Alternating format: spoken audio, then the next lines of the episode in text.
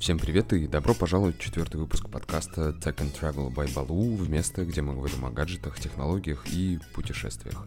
В первой половине подкаста я хочу поговорить о таком понятии, как экосистемы, расскажу, почему это сейчас важно, а также расскажу об опыте эксплуатации AirPods Pro. А во второй половине подкаста хочу поговорить про автомобильные путешествия. Поехали!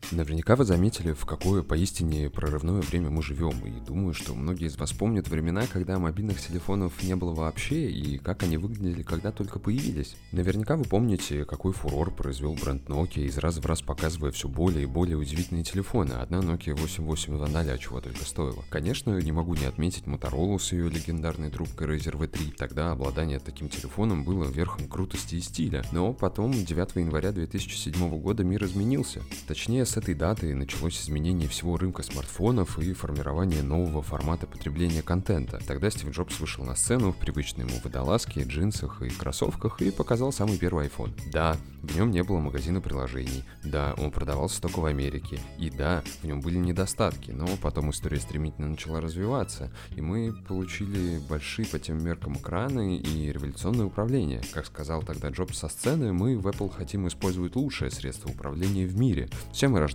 с ними, точнее даже с десятью, мы будем использовать наши пальцы. После небольшого рассказа о возможностях телефона зал взорвался овациями. Конечно, идея лежала на поверхности, но нормально реализовать ее смогли тогда лишь в Apple.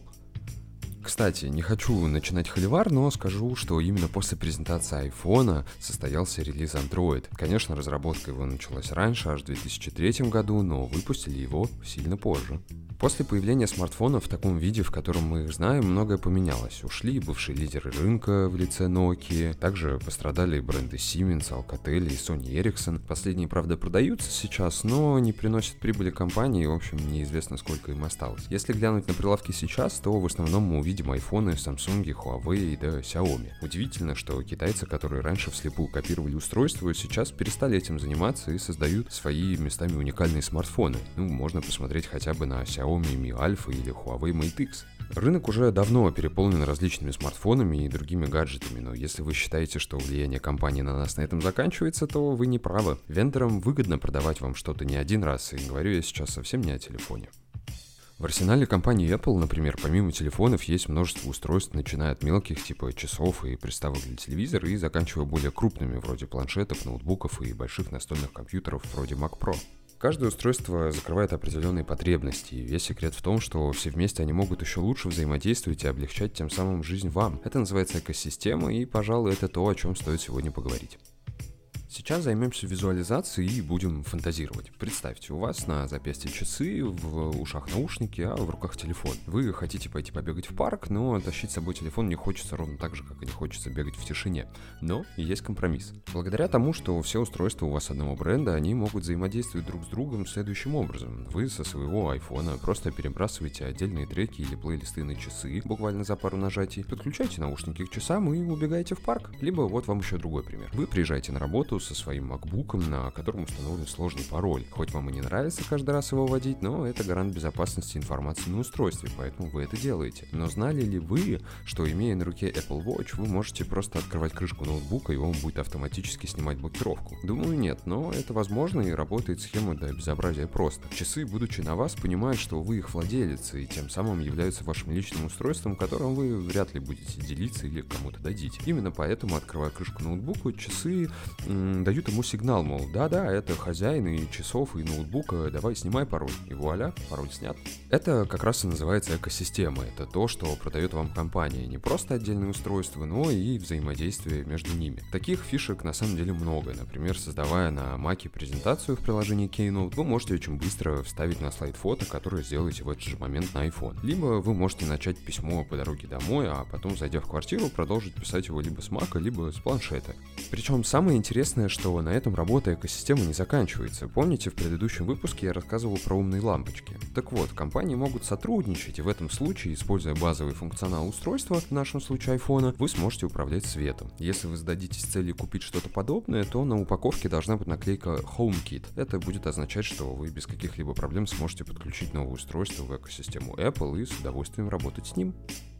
На этом сила экосистемы не кончается. Наверняка вы знаете, что для пользования яблочными устройствами нужен Apple ID. Это своеобразный цифровой паспорт, который может хранить в себе множество важной информации. Например, можно настроить все гаджеты так, чтобы они имели одинаковые заметки, фотографии и личные сообщения. Это все стало возможно благодаря облачным технологиям. Ваши заметки и фотографии постоянно синхронизируются с облаком, где и хранятся. Облако может содержать в себе даже полные резервные копии ваших устройств, поэтому в случае потери вы можете заблокировать потерянное устройство удаленно и выгрузить из облака на новое устройство сохраненную резервную копию. Это очень удобно, особенно если понимаешь, как это все работает. В этом плане, кстати, мне немного обидно за Apple, ведь за рубежом, зайдя в любой из Apple Store, вы можете записаться на бесплатный мастер-класс по пользованию вашим устройством. И если раньше я там видел в основном молодежь, то сейчас запросто можно встретить группу пожилых людей, которые сидят и вместе со специалистом изучают возможности их девайсов.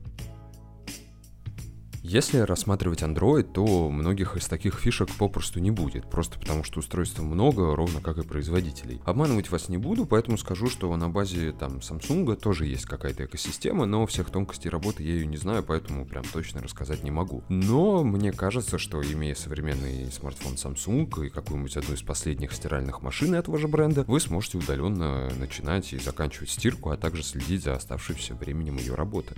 Компании сейчас нам продают не только устройства, но и стиль жизни. Если раньше в рекламе по телевизору нам показывали технические характеристики телефонов и других гаджетов, то сейчас нам показывают красивые ролики и ситуации, где люди живут с этими устройствами. Таким образом, нам проще себя представить на их месте и есть где разыграться фантазии.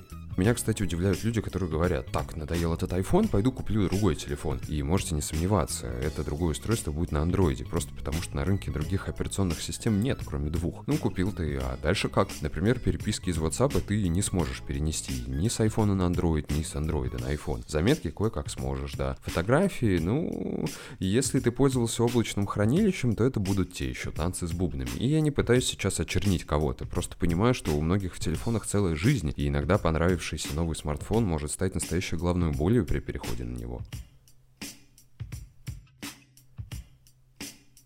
31 октября мне привезли те самые AirPods Pro, которые все так долго ждали. Самое интересное, что часть предыдущего подкаста я доделывал уже в них, поэтому весь опыт эксплуатации получился достаточно разным. Сначала я долго прослушивал предыдущий выпуск, проверял на наличие шумов и нормальное звучание. Тут стоит отметить, что в комнате в это время работал телевизор, а в наушниках работала система шумоподавления, поэтому тест был хорош. Телевизор я не слышал от слова совсем, зато свой голос в ушах слышал отлично, но поначалу я чувствовал, что не хватает немножко верхних частот, казалось, что говорю будто из-под стола, но потом то ли наушники разыгрались, то ли я привык, и этот недостаток пропал. Следующий тест получился на следующее утро. Проснувшись, я решил, что нужно продолжать их слушать, чтобы понять, насколько хорошо они звучат. И я сидел на кухне, пил кофе, слушал музыку и заметил одну особенность. Если вы сидите в тишине, то шумодав давит тишину, и вы это чувствуете. Ощущается некоторая искусственная тишина. Вы понимаете, что вокруг тихо, при этом в ушах чувствуется давление. Этот момент мне совсем не понравился, но потом я быстро понял почему. Следующее испытание было в спортзале. Как мне кажется, отличном месте для теста как громкости, так и качества звучания. Встав на беговую дорожку, быстро включил плейлист и побежал. Во время бега я не слышал своего дыхания, не слышал музыки, игравшей в зале, но прекрасно слышал музыку в ушах. В некоторые моменты создавалось ощущение, что в зале никого нет и ничего нигде не играет, кроме твоей музыки. Такой результат меня в целом устроил, плюс я отметил, что они хорошо сидят в ушах и не вываливаются в связи с тем, что очень легкие. В общем, шумодавом история получилась следующая. Если вы в тишине, то его надо отключать, иначе заболит голова. А если вы в шумном месте, то это тот случай, когда стоит шумодав включить. Что насчет самого кейса? Он действительно стал немного больше, но в связи с тем, что сами наушники стали короче, то кейс равномерно вырос во всех габаритах, кроме толщины, и также хорошо влезает в карман джинс, как и прошлая версия AirPods. На деле разница практически незаметна. В остальном это все те же самые старые добрые AirPods по духу и удобству. Они и также и просто подключаются, они и также долго работают и не требуют особых акробатических навыков, чтобы достать и положить наушники в кейс. Спорить не буду, ценник на них совсем непростой, но если вы будете где-нибудь за рубежом в ближайшее время, то знаете, что их можно купить там немного дешевле, чем у нас. Либо, как вариант, вы можете воспользоваться сервисом Grabber. Вы укажете ссылку на товар и сроки, в которые вы хотите его получить, а путешественник, следующий по нужному направлению, захватит наушники в магазине и привезет вам. Вообще, я воспользовался этим сервисом впервые, хоть и слышал много про него разных отзывов от блогеров. В связи с тем, что мой заказ был сложный, его нужно было ждать, я прошел прождал около четырех недель, но при этом я прекрасно понимал почему и даже не переживал. Какой-то момент мне на почту пришло письмо от сотрудника сервиса, который извинялся за такую задержку заказа и даже оставил свой телефон на случай возникновения вопросов. Таковых у меня не возникло, поэтому я спокойно продолжал ждать. Мой случай скорее исключение, и доставка любого товара может пройти за один или два дня, если он есть в наличии в том магазине, в котором вы указали. Вы можете всегда быть на связи с путешественником, вы можете обсудить детали заказа, а также договориться о встрече, когда он прилетит в ваш город. На этом, наверное, закончим обсуждать гаджеты и перейдем к теме путешествий.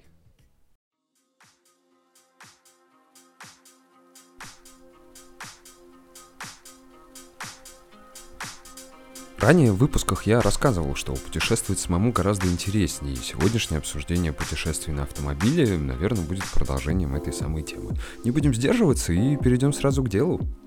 Начнем с того, что путешествовать на автомобиле можно откуда угодно и практически куда угодно. Сходу порекомендую вам YouTube канал Антона Птушкина, бывшего ведущего «Орла и Решки». Несколько выпусков он посвятил автомобильным путешествиям, и тут нужно отдать ему должное. Получилось крайне занимательно и очень, ну очень красиво, поэтому ссылку для вас оставлю ниже. Отправиться в автомобильное путешествие можно как из дома на своем автомобиле, прихватив с собой еды и друзей, так и прилететь в практически любую страну мира, взять в прокате автомобиль и отправиться покорять пространство просторы нового места. Оптимально, если вас будет трое или четверо, хотя и вдвоем тоже может быть классно. Я несколько раз отдыхал таким способом, и мы с друзьями ездили как из Москвы до Питера или Риги, так и по Европе, например, от Ливона до Тулузы или от Милана до Рима. Вся структура этих поездок была в целом практически одинаковой, и об этом я вам сейчас как раз хочу рассказать. Прежде всего, отправляясь в такую поездку, вы должны понимать, что достаточно много времени будете сидеть, и так или иначе нужно будет делать остановки, чтобы передохнуть. При планировании маршрута заранее обязательно стоит озаботиться поиском мест для остановки. Лучше всего подойдут, конечно, города, просто потому что там будет вся нужная инфраструктура, люди, еда и достопримечательности. Один раз мы как-то не так заехали в город Сиена, и мы ехали по узким-узким улочкам в центре города, при этом людей вокруг было просто очень много, нам было крайне стыдно, хотя мы ничего не нарушали. И когда мы выехали практически на главную площадь города, то поняли, что они что-то празднуют, и мы со своей машиной тут совсем не к месту были. Поэтому быстро ретировались с площади, запарковали авто неподалеку и пошли изучать, что за повод для праздника у них там был. Также при планировании маршрута стоит обязательно проверять дороги, ведь в Европе есть платные автобаны, которые хоть и сократят время в дороге, но повысят немного его стоимость. Так, проехав почти без остановок во Франции от Тулузы до Леона, мы на съезде с автобана отдали 25 евро. Дорого это или нет, судить вам, но этот марш-бросок был протяженностью в 250 километров, и везде была высокая скорость и хорошие дороги. Самое приятное открытие для меня в такого рода путешествиях стало то, что на заправках вы можете вполне себе неплохо поесть, потому что в той же Франции, например, заправка по размеру может сравниться с каким-нибудь небольшим Ашаном, где внутри будет все, и еда, и напитки, и даже шведский стол. Если ваше путешествие будет долгим, например, две недели, то я бы советовал запланировать пару остановок в городах на 3-4 дня, а остальные планировать либо на одну ночь, либо на несколько часов, просто потому что не во всех городах есть что делать несколько дней. Такое планирование прежде всего поможет вам немного сэкономить на отелях, которые, конечно, тоже нужно бронировать заранее. Вы, конечно, можете ничего не бронировать и узнавать о местах в отеле уже по факту, но цена может быть выше и мест свободных может не оказаться. Тогда вам придется искать что-то еще, а это занимает время и потихоньку съедает настроение. Кстати, совсем забыл сказать, серьезно подходите к составлению компании, которой отправитесь в путешествие. Просто все должны прекрасно понимать, что вы будете проводить много времени друг с другом, и так или иначе, возможно, ссоры или какое-то недопонимание. Это важно, потому что может повлиять на ваш отдых.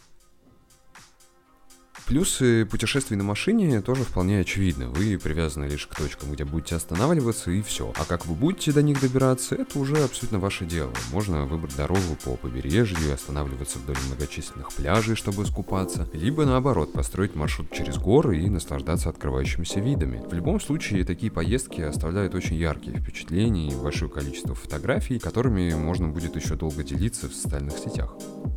Моим самым запоминающимся таким отдыхом была поездка по Португалии. Тогда маршрут простирался от Лиссабона до Лагуши или Лагоса, кому как нравится. Тогда, оказавшись в конечной точке, мы поняли, что в городе особо смотреть нечего, и открыли карту. Представляете, как мы обрадовались, когда поняли, что тут под боком была граница, а за ней Испания и Севилья, четвертый по величине город Испании. Конечно, мы тут же поехали туда. На границе не было никаких остановок. Мы пронеслись по мосту, часы на всех наших устройствах перевелись на час назад или вперед, я не помню. А на город нам хватило буквально несколько часов. Походили, посмотрели достопримечательности, погуляли, вкусно поели и поехали обратно. Есть еще один момент, о котором стоит задумываться, прежде чем бронировать автомобиль. Нужно понимать, что вы будете не один и не одна, а с друзьями, соответственно, у каждого может быть по чемодану. Поэтому выбирать машину нужно обязательно с учетом большого количества багажа, потому что, взяв что-то маленькое, хоть и красивое, вы можете разочароваться, ведь места там будет мало и багаж может попросту не влезть. Хотя, как показывает практика, Audi A4 вообще золотая середина, ее вполне хватает, чтобы все поместилось. Все и все. Но будет лучше, если вы сможете забронировать универсал. В России они пользуются маленькой популярностью, а вот в Европе считаются чуть ли не самым практичным кузовом. Так что, если видите универсал, бронируйте его. И да, не забывайте про страховку автомобиля. Я вам как-то рассказывал, что пару раз нам царапали авто в поездках, и в одном случае страховки не было, а в другом была, и в первом случае нам пришлось дополнительно заплатить деньги, а во втором нет, потому что страховка все покрыла.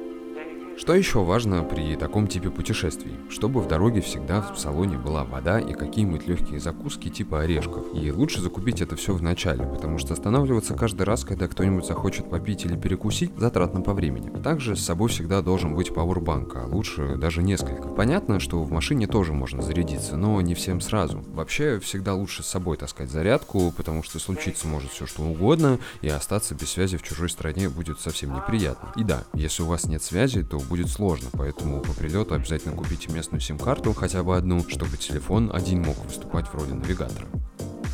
В общем, следуя всем этим несложным правилам, вы сможете сделать свой отдых поистине незабываемым. Мы же помним с вами, что отдых это не всегда лежак и море, правда? Поэтому не бойтесь отдыхать по-новому. На этом я думаю, что мы можем закончить. Надеюсь, вам понравился выпуск. Все нужные ссылки я оставлю внизу и буду ждать ваших комментариев, вопросов и пожеланий. Всем отличного дня.